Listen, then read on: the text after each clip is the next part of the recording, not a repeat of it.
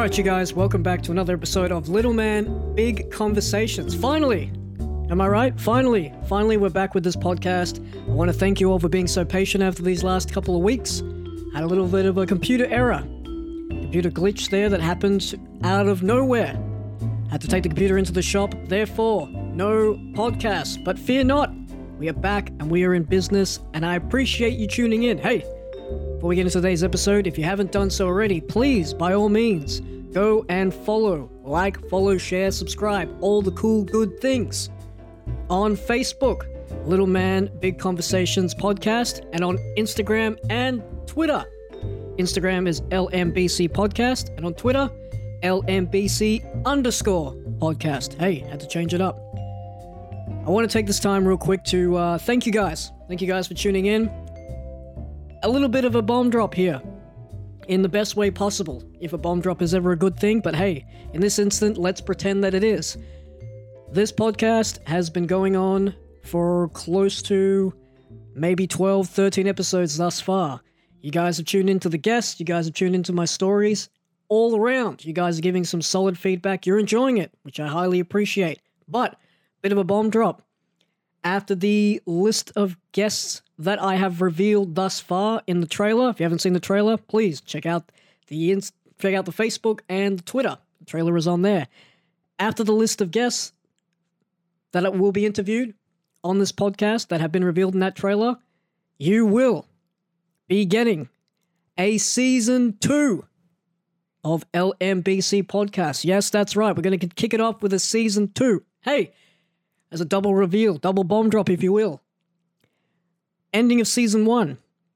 The guest I can reveal the end of season one of this here podcast will be the heart and soul of IPW, Cruz. Big deal. Mr. Cruz does not speak hardly to anyone, doesn't do any of the media, doesn't do any of the newspapers, doesn't do any of the internet. So it's a big deal to get Cruz on here. And man, we talked for we talked for a long, long time. I really appreciate his time and effort that he put in. Uh, was able to have a nice heart to heart with the heart and soul. We talked about everything from wrestling to life and everything in between. So I hope you guys, when that episode drops, you guys will appreciate it and enjoy it as much as I had fun recording it. But until then, let's get into today's guests.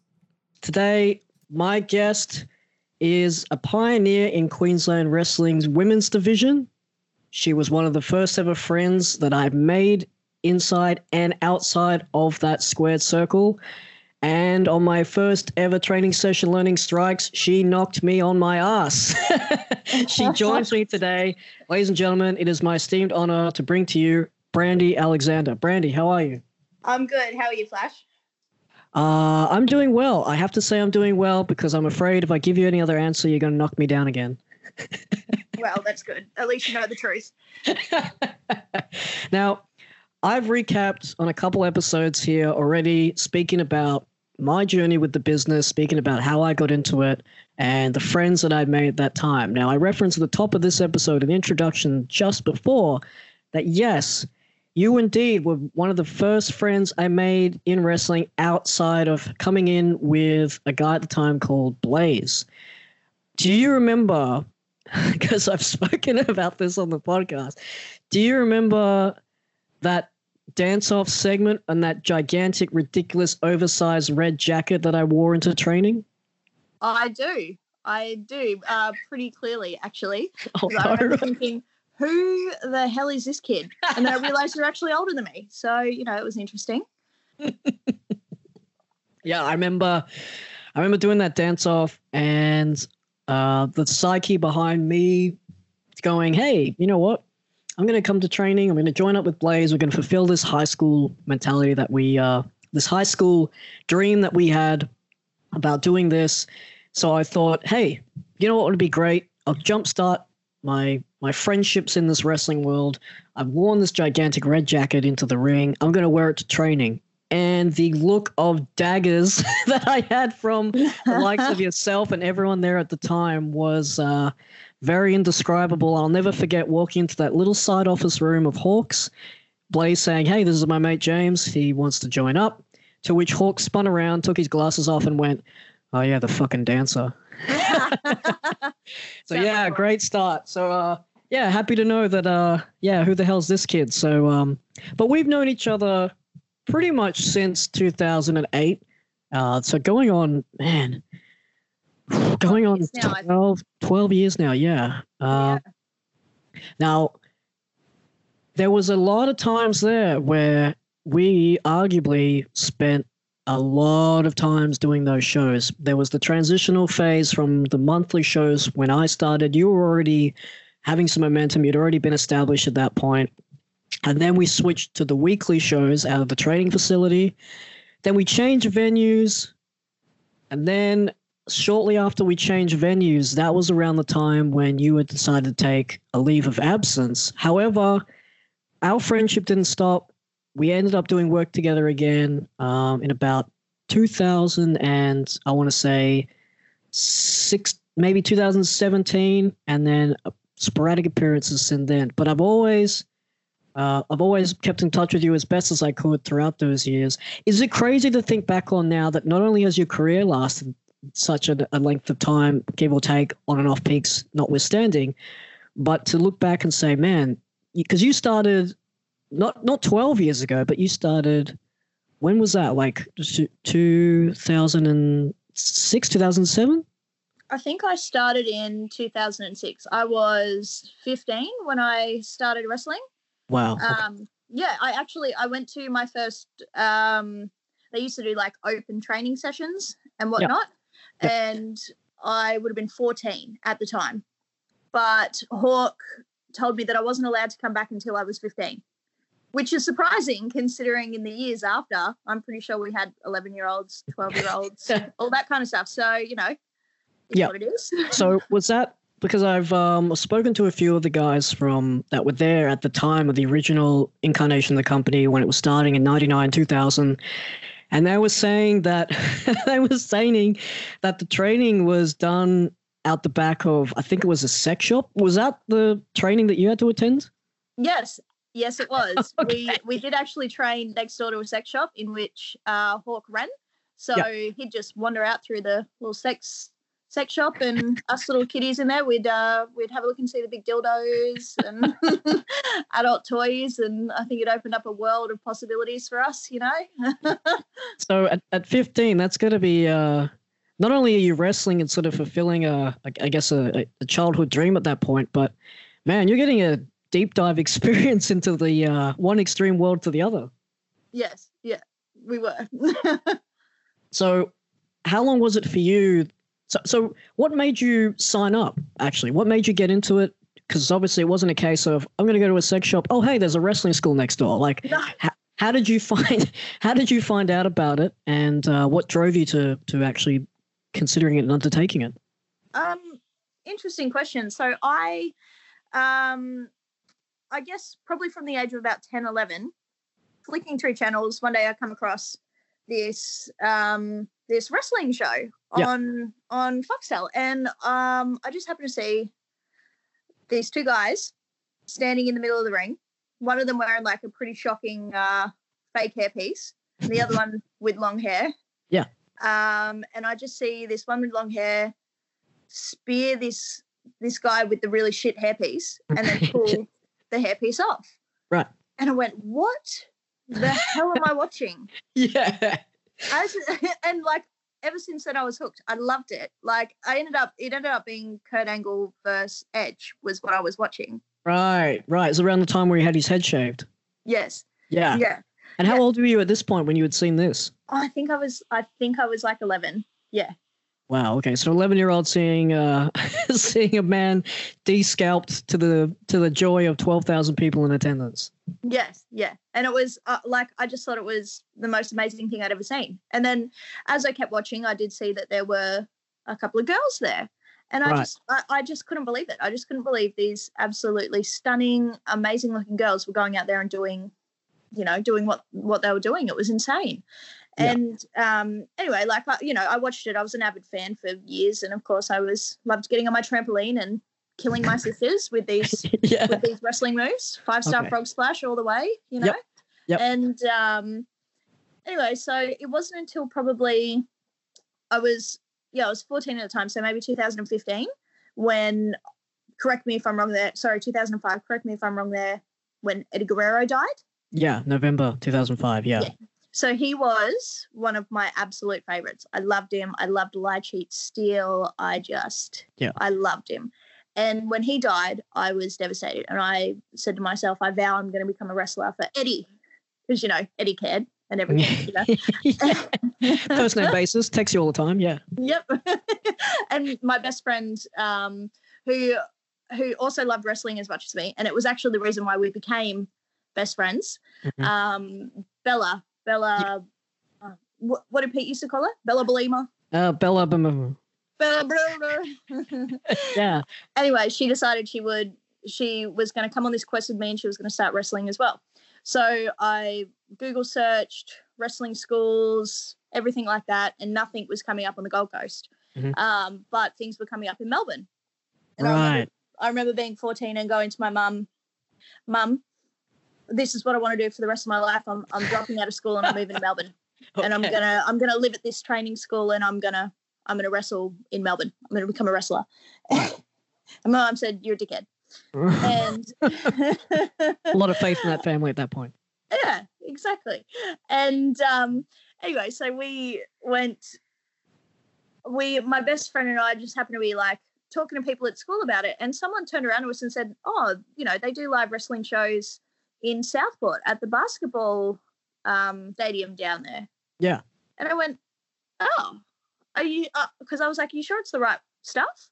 Mm, And they go, mm. yeah, yeah, yeah, yeah. It's the fake stuff with the chairs and the tables and the junkyard bashes and all that kind of all that kind of hoo ha. Because you were concerned it might have been that Greek Olympic wrestling. Yes, because because Bella and I actually did start doing the Greco-Roman wrestling. Oh, really? so you started uh, off doing shoot wrestling just for the sake of finding something local. Yes, we did. Yeah. Yeah. just because I thought, you know, Kurt Angle had a background in Olympic wrestling, and I was like, you know what, I'm gonna give it a go and see if I'm any good. I was actually really good. humble, bra- humble brag. yeah, just humble brag right there. Yeah, yeah. But uh, we we're doing that down at our local PCYC until we went and saw our first live wrestling show down at Southport at the basketball stadium. And I loved it. I just couldn't believe it that these guys were out here doing exactly what I wanted to do. And it was only around the corner from me. So how long was it that you were doing that uh, shoot wrestling? Because I I never knew that story. So how long were you doing that with Bella before you went, hey, let's uh let's go see the show and yeah, we're going to transition over to this form of wrestling now. Well, we started when we were 14. So um, we probably did it for about six months. Oh, Um, really? Okay. Yeah, because Bella was also younger than me, so and I didn't want to start without her, so I waited until I was um till it was halfway through the year, so that Bella turned fifteen. So on Bella's fifteenth birthday, Mm. or the day before, we went down and we did our first training session where we learned how to bump and everything like that. So on her fifteenth birthday, when she had everyone over and I'd slept over at her house and everything, we couldn't move. Could yeah. Okay. Like so Greco-Roman wrestling really like fitness wise it's amazing, but you know the wrestling that we do takes the biggest toll on your body and I was only 15. Yeah.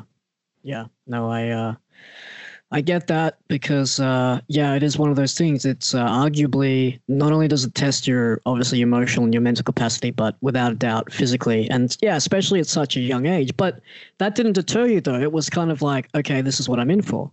Yeah, no, I loved it. I loved it. I felt like I'd done something um to be it was strange, bit Yeah. uh masochistic of me, but I was like I felt like I'd done something exciting with my life and this pain was worth it and it just made me even more excited to start. Right. Okay. So you guys have you guys have caught the bug. You're there with your best friend. You're starting to starting to learn the ropes, starting to learn the traps. How long was it then? So you spent six months doing shoot wrestling, but how long was it then now from training in pro wrestling till you had, or the idea was talked about of you getting on and starting to do shows? Um, probably probably another six months from then. So I Right. think I had my first show when I was still fifteen Okay. at the and at the end of the year, and um, and it was a rumble. Right. So it was at uh, Southport RSL. I'm pretty sure it was. It was the first and only show that that particular company had um, at that venue. As two of the guys decided to get up on top of the bar and uh, started having a hardcore match up there, and we got booted out and were asked to never come back. Booted out during the show or at the at the end of the show? After, after Oh, the yeah. show, yep. Okay, wow. So uh cool, that's an interesting start. So you you've had your debut and then you're told, hey, get out. Yep, pretty much. Okay. And then uh, from there, we were still at the basketballs, um, basketball courts for a little bit, and then we moved to train where the sex shop was. Oh, okay. So you started doing shows wait, did you start doing shows out of that area or you just started training in that area? Um, oh God, it was so long ago. No, I think you're right. No, I think we did always train out of the sex shop area. But I think after that initial show, we had a very big break before Okay. we had another live show. Yeah. So this would have taken you now to um the Bicentennial Center. Yes, yeah. So the next show we Yeah. had was at the Bicentennial Center. Okay. and it was probably about i, I want to say like even even six months maybe even a year after that initial show till you were getting out there again and having Yes. your then okay wow. So are you deterred at any point or are you just committed to say hey i want to get on these shows no i wasn't deterred at all. I to be totally honest the shows back then you know back then being a show was really cool but it, it was also quite stressful at 15 Yeah. um i but i loved training. I thrived on training. Training was was just what i lived for. You know any chance i got to go down there i was at training. Mm. i loved uh, learning from um learning from these guys who i idolized. You know i'd only seen them in a couple of shows but they were just so amazing. They were getting out there and they were actually living the dream that i wanted to live. Yeah no i i, I share the same sentiments because those same guys uh years later when i was there and we hang on years later when i was there and we had that reunion show man like i had seen the footage of these guys from the major impact shows. And then when these guys came in for that reunion show it was like the damn wrestling oscars for me. I was like wow there's that guy there's that guy there's that guy there's that guy. So i'd been exposed to these matches of these guys and, and girls uh, long before I ever got to meet them. But to know that not only was I learning from these people, but to then have an opportunity to work alongside them with live events was such a trip. And, and you're saying you had a, a similar experience. oh absolutely i was starstruck from the very beginning Yeah. Um, I didn't have any girls though to sort of look up to when I when I first started. Um, there was one other girl, but she was she was in and out with injuries. Yeah. Um, and she was a fair bit older than myself and Bella. Um, Okay. and then we had another another young girl who was about my age as well start up with us too. So there were three of us 15 year olds, another lady that was 25 in and out, but that was sort of it. Right. Okay. So it was mainly the lot of the pressure then was, I guess, to, to starting a consistent, based on what you said, it's starting a consistent women's division. A lot of the uh, invisible, I guess, pressure um, was put on you and Bella at this point. Oh, absolutely, and it was because uh, because Hawk wanted a women's division. Right. Okay. That was, and was it. He wanted a women's division, and and he was going to get that with us. did, was there a conversation that happened that he said, "Hey, you know, I'm I'm going to put a, is he was he starting a women's belt and doing the whole division thing, or was it just a, a case of the the unspoken rule of like you girls are fighting, that's the women's division, or did he actually come to you and say, "Hey, we're going to be doing this"? Um, no, yeah, uh, I I can't actually I can't actually remember. I don't actually remember a whole bunch of conversation with Pete about what was happening. It kind of was more so a point where you'd rock up at a show and you do the before show meeting, and they'd say, "All right, you get the belt." Right. Okay. Yeah. Because I remember there was a glass cabinet at the training facility when I joined, and um, in in that cabinet there was a red and yellow belt, and I every day it was like, you know, the it was like the secret. Visualize what you want, and I kept staring at that little belt, and I was like, it matches my jacket, and that's as far as it went. I just thought that'd be a cool little prop because it matched my color scheme, and I don't know. I thought it was classy. And then eventually Pete allowed me to use it. It became the Flashmatic Championship. But about uh, maybe a year later, I found out that that was technically the uh, the rookie and or possibly the female belt at the time. Was there ever was that belt in existence when you were there, or was that just sort of not showcased at all? Yeah, I think it was. I think that was actually my first ever women's belt because you want to know why? Oh, really? Okay. I used to hate that belt. Yeah. I couldn't fit the damn thing around Yeah. my waist. I, I did not have that problem. I was Yes, uh yeah. I w- I'm, I'm sure it was built specifically for you. yeah, many moons before I joined, there was a vision in place being like, this four foot 10, 18 year old will come in here and he'll wear this with pride because his jacket will match the color scheme. Let's make it. Um, exactly. So that belt was in existence. That was the first championship that you had won. How long was it? Do you remember what year it was or how long into your career? Because you said from that Rumble to changing venues to having technically your second match, but your first singles match, I assume with Bella, it was about a year. So are we in 2007 now? I think so, yeah. And um, I think I, if memory serves me correct, you might have to ask a few other people to verify this, but I'm pretty sure I won it that first show. Oh, okay. So it was a case of, hey, we're going to kickstart it right now. I think so. Yeah, I, I okay. have a feeling that's how it happened. And if it wasn't that first show, it was within um, that first few months of starting the live shows. Right. Okay. So what's the process like now? Is there so you're the women's champion of the division at the moment. The division exists of you and Bella and some variables depending on life circumstances, whatever's going on. Did the women's division gain some stability after this point, or was it still sort of fluctuating month to month? It had the stability. It just didn't have the size. Mhm. So again, it again, myself and Bella, we would go in massive feuds for months at a time, and and Yeah. which was actually really cool. Like a lot of people say, a lot of people don't enjoy wrestling the same person for Yeah. months on end. You know, Yeah. they say, "Oh, it's boring, and you can't do this and you can't do that." But we had some excellent trainers with us, and we found that every match we did had something different to it Mm. and we just knew each other so well that it didn't matter how many time how many times we went out there and wrestled we Yeah. just came up with something different because we knew each other so well we didn't pre Right. Right. Yeah. we knew what was happening at the end Yeah. uh, we talked about what we do at the beginning and then we made it up in the ring as we went And it Right. was So always something different yeah did your did your friendship um, grow stronger from this team because you had that familiarity, because you had the consistency of fighting each other every month? Did your friendship sort of flourish from that? Oh, it did, but it also was very isolating. So again, Right. remember that at 15, 16 years of age, you know, we were still at high school. Mhm. We um, you know, we still had studies to do and homework and Yeah. assignments and we still had other friends that didn't really sort of understand what we were doing. So, you know, there were there was a period there where at lunchtime we would just sit just us two and just talk about wrestling nonstop Right. Okay. and then it sort of alienated us from our other friends a little bit um, until we sort of tried to start including them and, and bringing them along to shows and showing them what we do they still were a bit like what the fuck is this but yeah, at least they knew what we were talking about Yeah. And was schooling like that um, a lot for you growing up? Was it very like an isolating time, or were you like just feeling isolated because hey, we're doing wrestling and uh, these other guys don't get it, but we do? no so one of the first things i remember hearing when i first rocked up to ipw Mhm. um, was someone turned around and said to us welcome fellow misfits this is where the misfits live Right.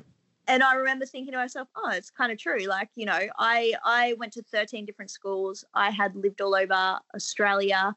Um, I'd always been a little bit of an outsider.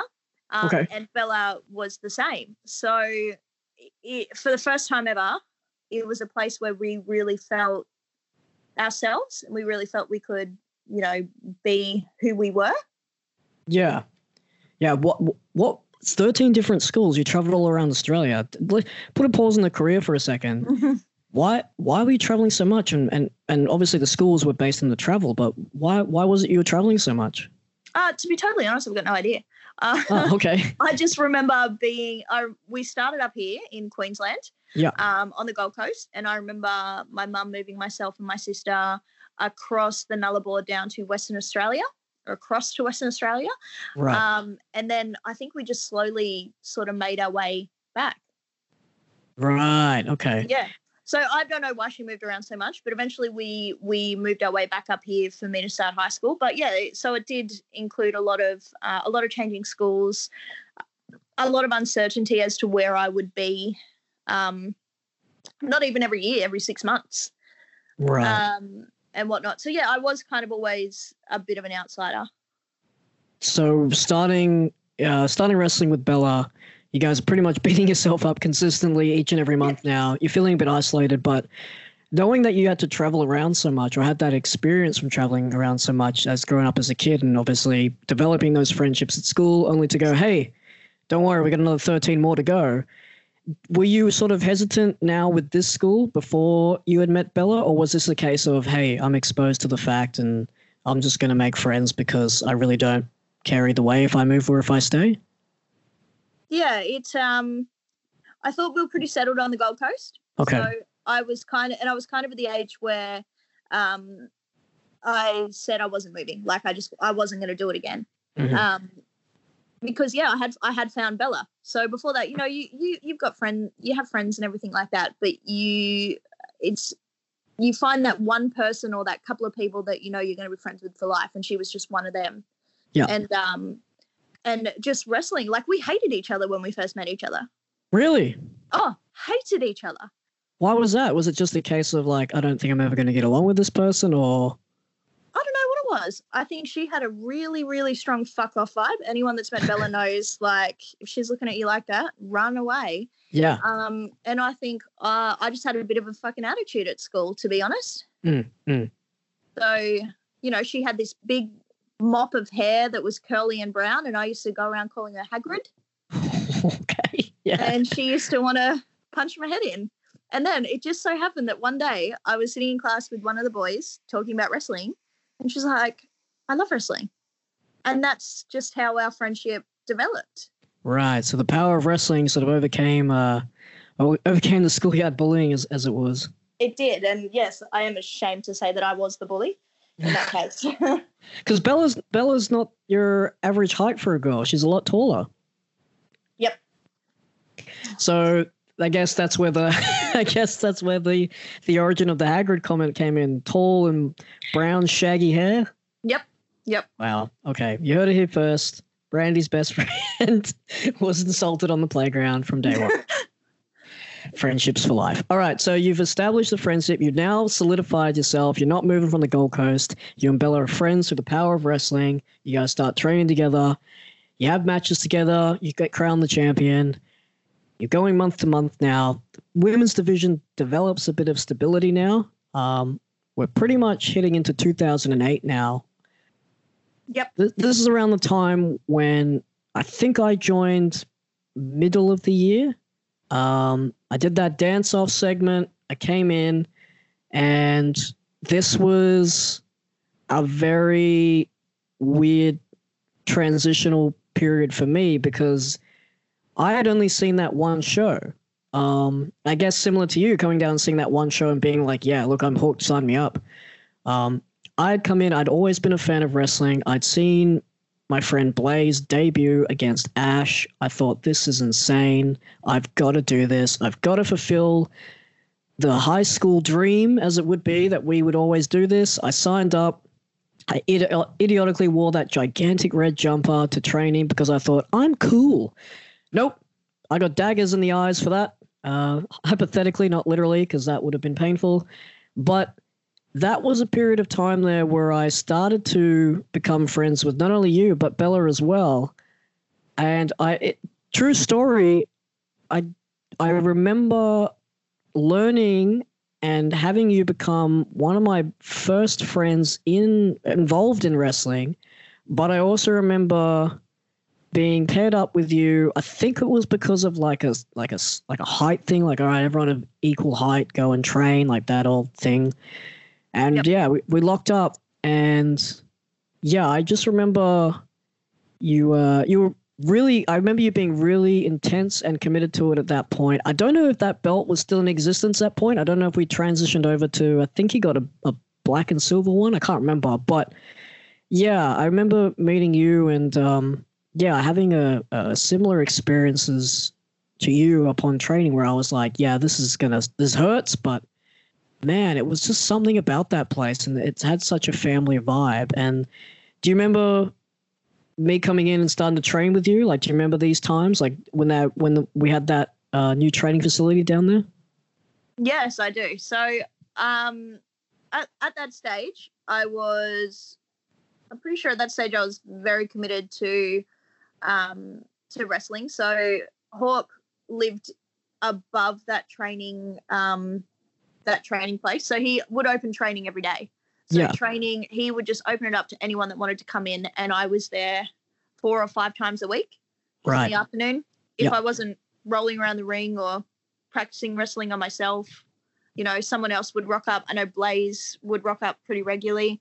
Yep. Um, and we do a lot of one-on-one stuff with, um, because you know, like how many people rock up five days a week? You know, Yeah. maybe on a Tuesday or a Thursday you'd have ten people, but most of the time it was only a couple. So it was really, really rewarding to be able to go in every day and um, and and really train hard and i was I wa- I was so focused not so much on see this is this is the thing i wasn't focused on on making something myself and wanting to leave and go overseas and everything like that because i didn't have that kind of vision i i was just focused on being able to go out there and wrestle with these people that i um that i admired for their Mhm. skill i Yeah. wanted i wanted to be able to keep up Mm.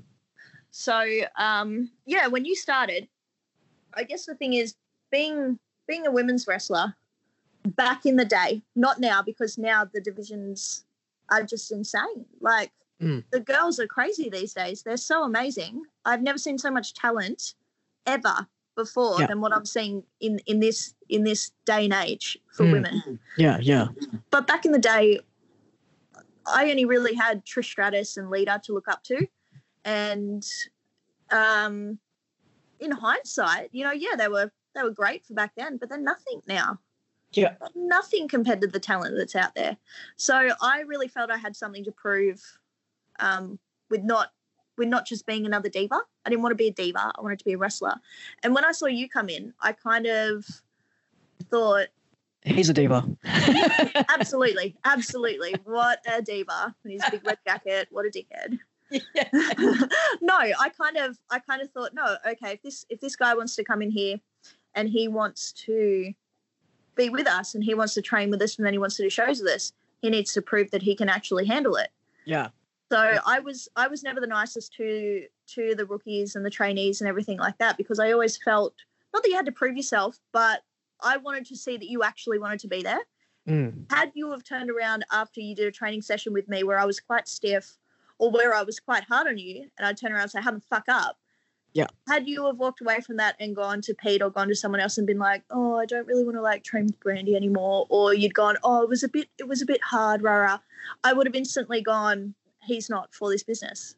He's Yeah. not for this business. Yeah. Now you were always stern, but you were fair. It was it was from the school of tough love, but it wasn't anything that either you yourself had gone through or you yourself wouldn't put yourself through. Yes, exactly, and that's that's how I felt. Like there, uh, there are a lot of stories um, that I've heard, sort of like coming back into wrestling now, where you know some some of the girls that that were in and out of the business, when back then when I was training and everything like that, said that they they stopped wrestling because I was too stiff or I was um, too hard on them or anything like that. And to them, I say, well, the fuck were you doing in there? Right. Okay.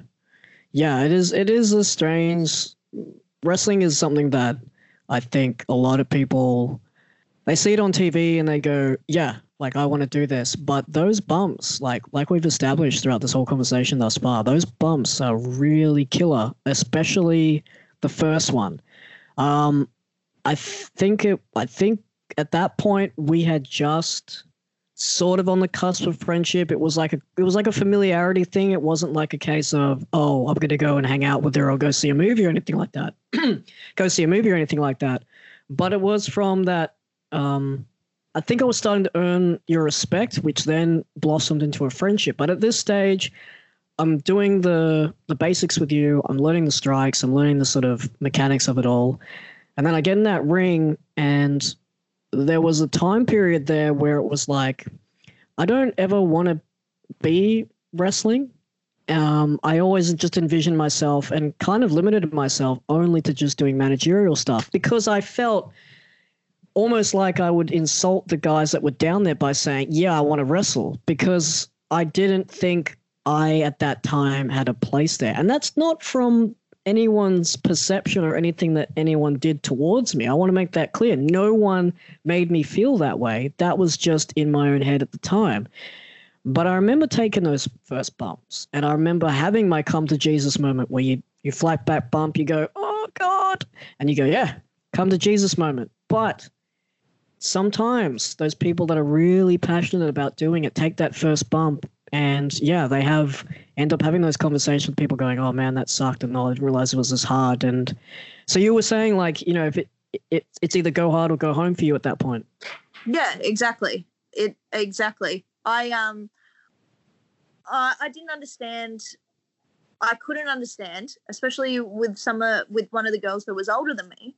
Yeah. I couldn't understand why I was, why there was the the constant the the constant bitching and the constant tears and the constant um, uh, just her trying to make me look bad or feel bad when I was just doing what Hawk had taught me to do. Right.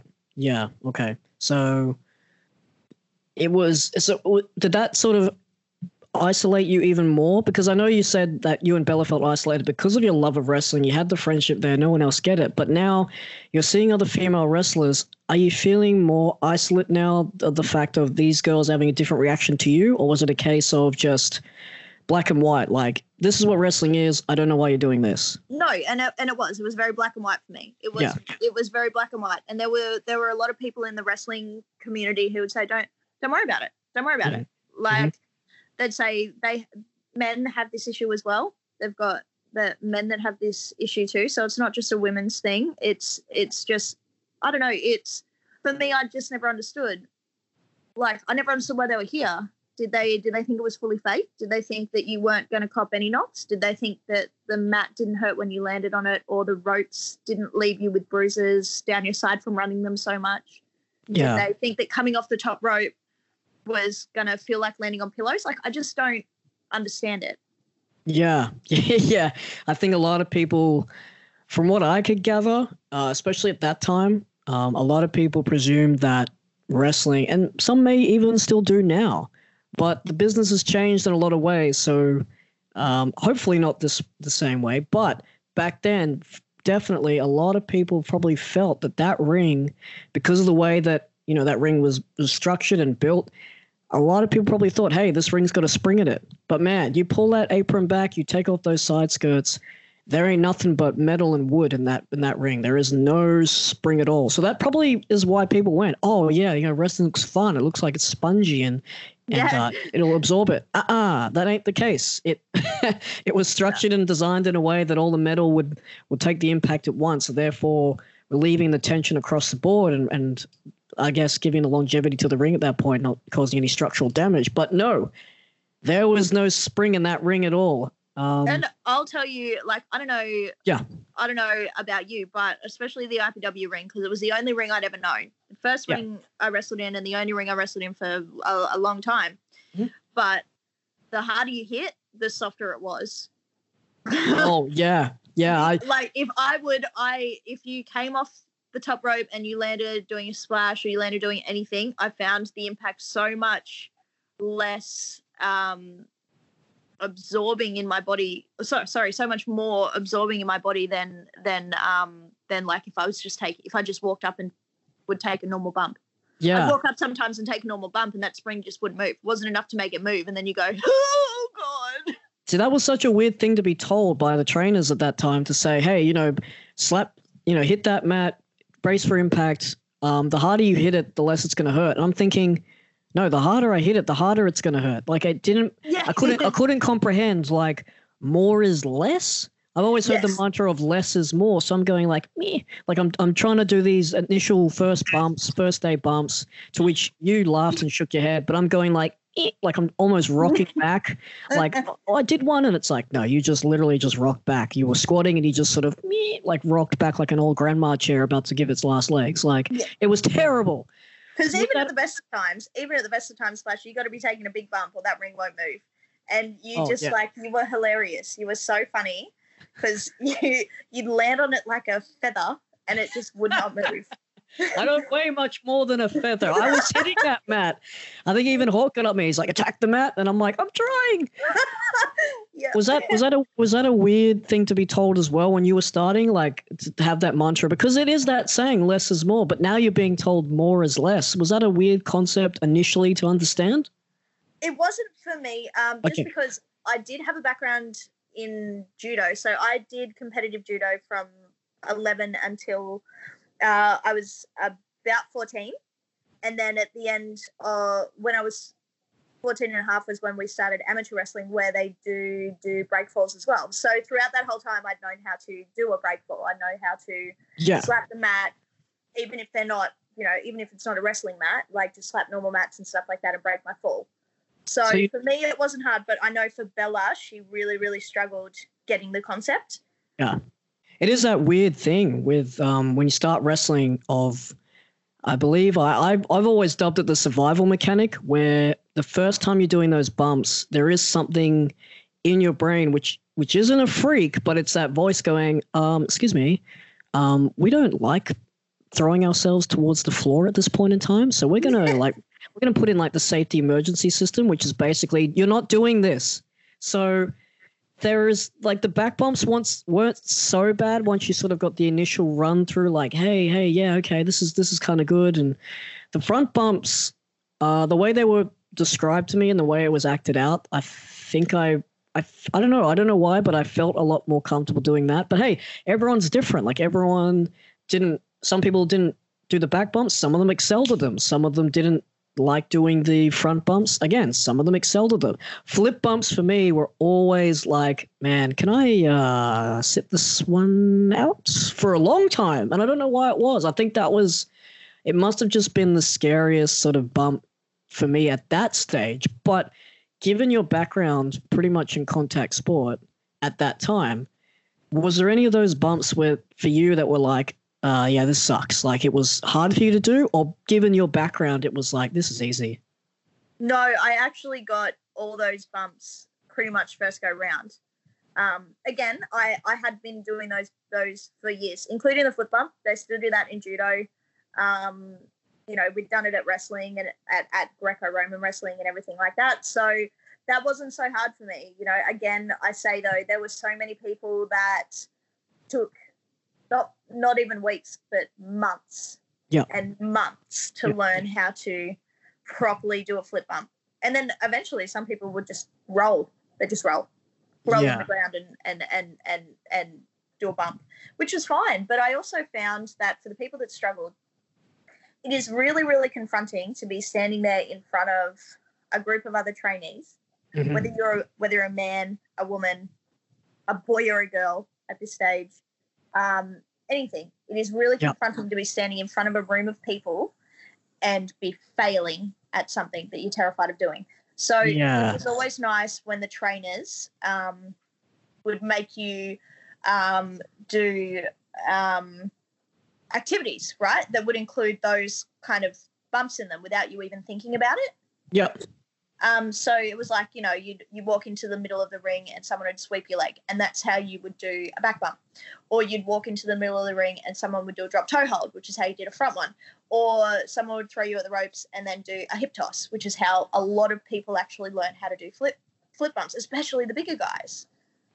Yeah, yeah, it is. It is one of those things where that where kind of they developed that mantra on that those, those exercises though that allowed um, not only yourself to sort of feel comfortable and gain confidence in the ring, but also have that almost like a supportive exterior family kind of vibe to it, where it wasn't critiqued so hard because it wasn't all in due fun, but it was enough there to have that to build camaraderie and a, and a friendship so that when it came time to seemingly be judged on whatever move or or reenacting whatever sequence or you know learning a different move or a transition in front of your then strangers it's now feeling a bit more comfortable because they're not strangers but they're they're starting to become you know, like your friends Yeah.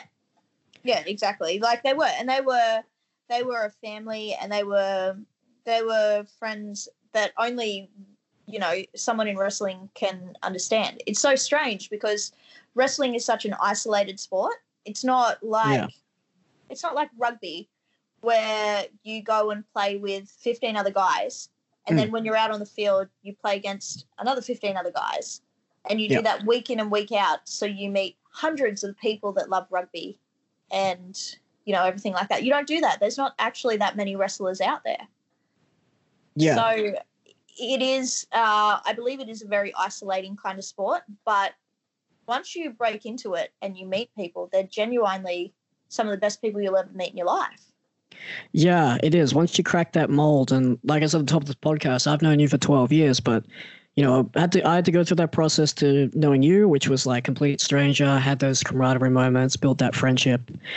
But speaking of friendship, though, it's around this time, heading in from 2008 to 2009, where there's a lot of fluctuations, a lot of changes in the women's division, and now at this point, you're the person you started with, your best friend, the one person you could always talk to, not only about life but wrestling. Bella starts having on and off show periods there, where she is there for a couple months, then she takes a few months off and come back and things like that.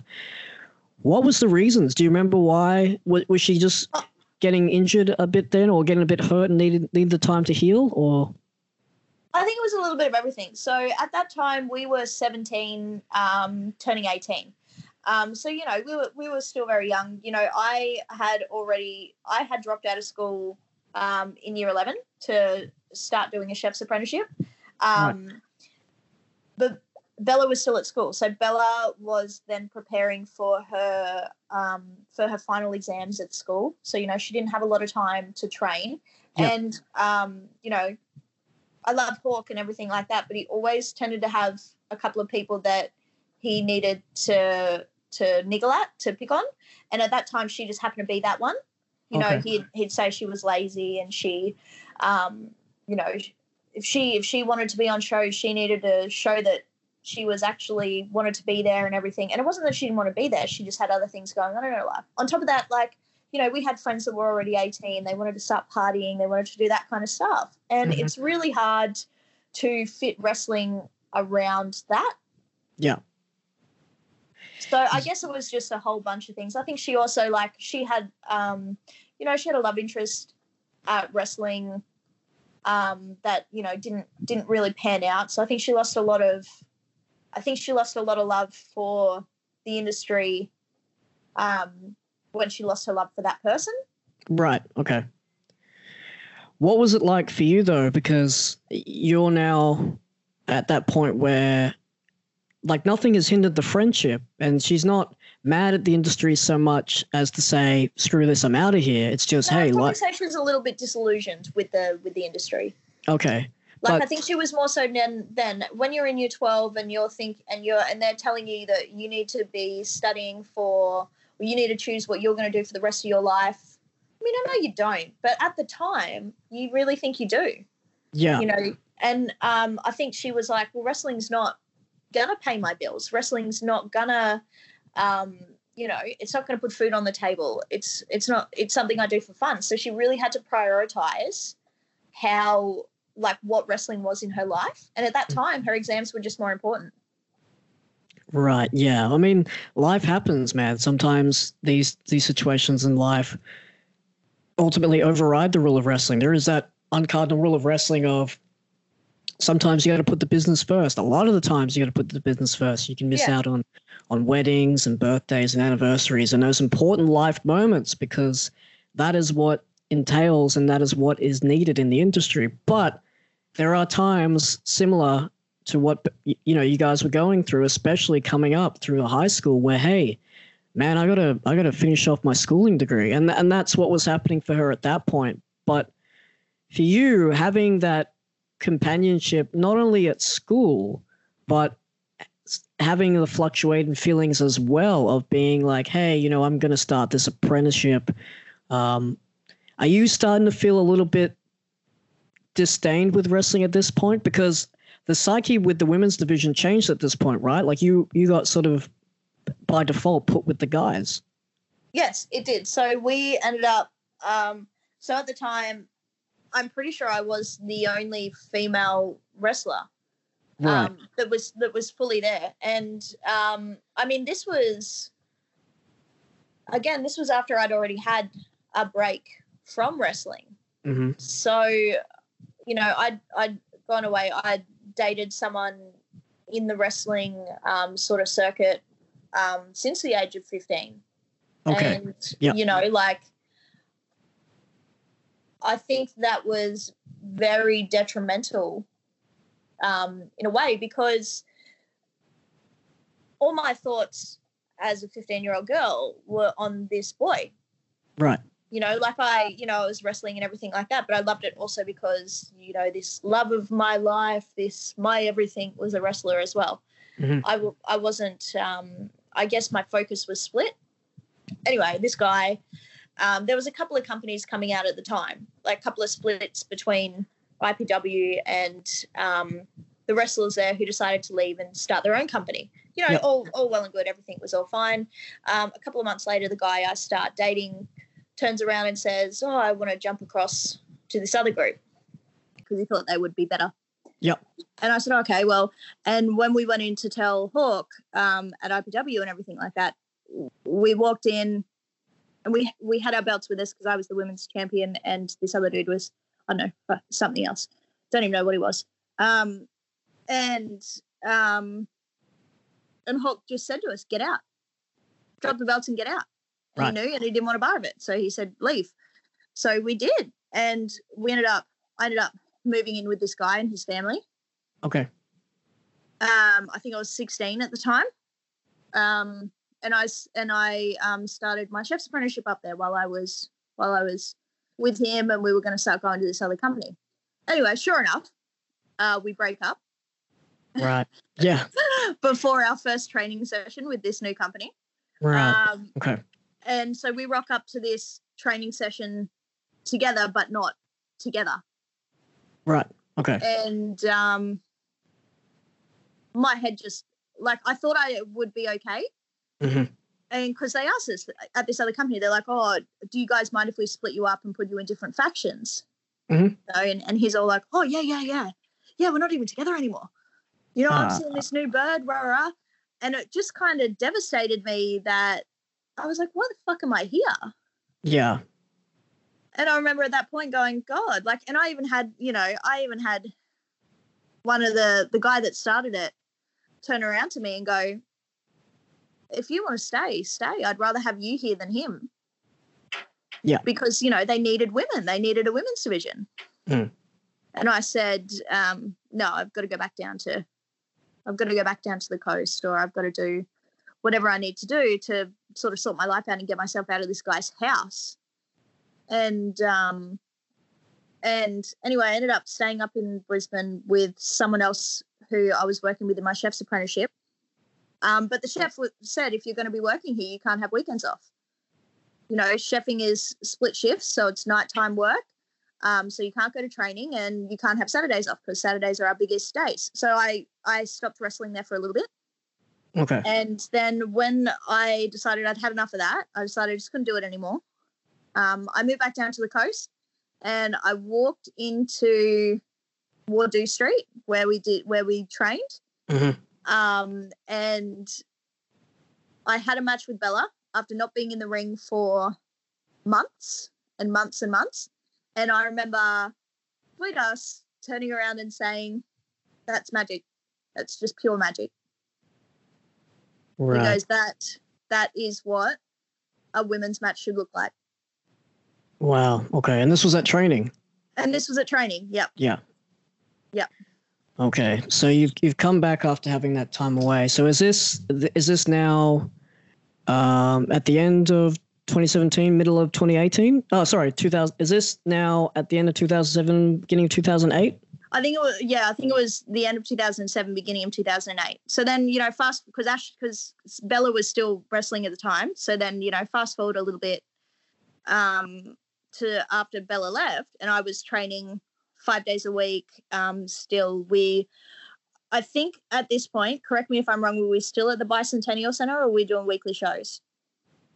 Um, I think we're heading into 2008. We were definitely still there, and I think it was towards the end, if not beginning of 09, that we transitioned over to doing them out of the uh, training facility. Yeah, yeah. So yeah, so I mean, to go from the Bicentennial Center, which I thought was a pretty amazing venue, to yeah. the shed was um, a really hard transition. I found. Okay. Um, I felt very backyardish. Um, you know, we are getting crowds of like 10 people that were mainly just family members mm. in the beginning. And I just, I, I just found the whole thing a bit yuck, to be honest. And I think I started to become very disillusioned then.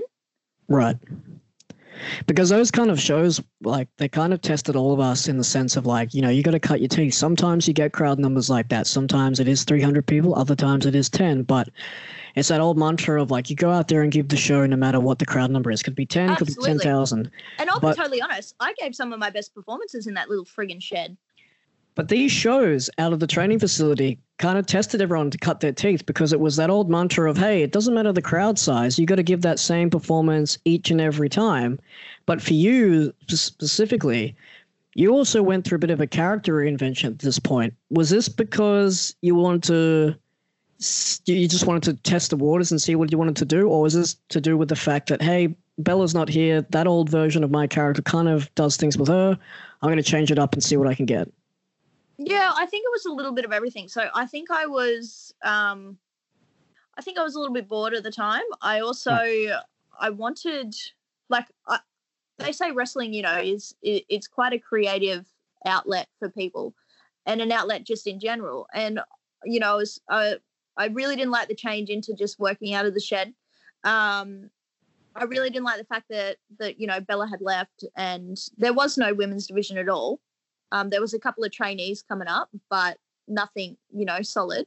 And I think I just let my frustrations out in the form of um, changing my character and and and turn that disgust at working in the shed to disgust at the crowd. Right. Okay. So you went from being the what were you like? You were uh, the sort of rocket chick with the with the headbands and coming out to Offspring, and now you're you're sort of like this complete 180. You're just like, no, I'm not going to stand for this kind of things. And you did. You had a really big career reinvention at this point, but you get into the stage now where you've redeveloped your character. But this is also the time when um, everything gets pumped on the brakes, both personally and professionally. At this point, there is um, there's a time there where you know you had left the company. You had, and this was this wasn't a case of you know being led astray by people that you were dating in the industry at that point, um, you know, other federations rocking up. At this point in your career, you're having the resurgence, you've got the new character, you're really diving into this alternate persona of your original character, this 180. And now it's a case of, all right, I'm out of here. Well, not necessarily. So there is a there is a little bit of a story behind that massive break that I had from wrestling. Um, so at, like I said at the time, we had a couple of we had a couple of young trainee girls, and I'm talking young. They were like 12, 11, 12 year olds, and um, and um, Hawk had turned around and said, "I'm going to separate the boys from girls. We're going to have a girls training night, and we're going to have a boys training night, and there's going to be no." Um, they're, they're not going to train together. You're just going to train separately. Yeah and um, I didn't agree with this. And when I didn't agree with uh, Hawk, I always made it quite known, and I made it quite known that I didn't agree with it. That I didn't like the fact that he wanted to separate us from the boys. I said that's how I got to be the way I was. Right. Was by training with the boys, not so much boys, but by training with everyone and not limiting who I trained with. And he, but he had this idea in his head that he, no, nah, the girls were only going to train with girls, and that was it and um, you know, so we had we had uh, quite a large fight at training um, one night, mm-hmm. and I and I walked outside to get some fresh air, and he followed me out. Then we were having a screaming match in the in the car park, and right. then he he told me to get out. He told me to leave, and okay.